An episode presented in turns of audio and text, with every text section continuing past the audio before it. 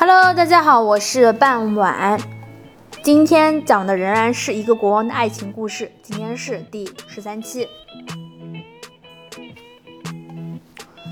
The next morning, Edward telephoned Wallis from Berwick.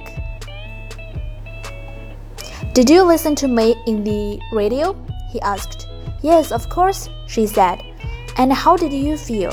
I was sitting in my room alone, Wallis said. And when I listened to your words, I felt so sad. I put my hands over my eyes and I just cried.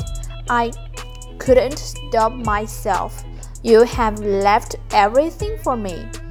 But I love you so much, Edward, and with you, you'll be the happiest man in the world. I'm that already, he replied.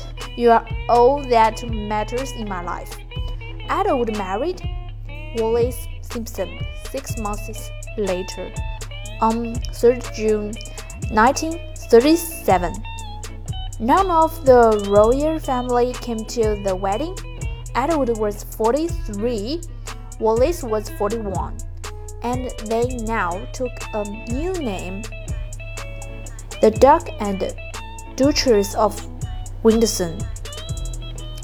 A few weeks later, Edward wrote to his brother King George. I was surprised that you didn't come to the wedding, he wrote.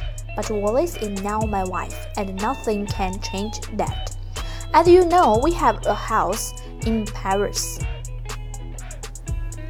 But France is not my home, and I want to live again at Windsor with Wallis by my side. I'm sorry, Edward, King George wrote back, but you know how I feel about that woman. I do not like her. I will never like her. You can live here, but Wallis cannot. My brother, Edward said later, pushed me away like a dog. I will never forget what he did.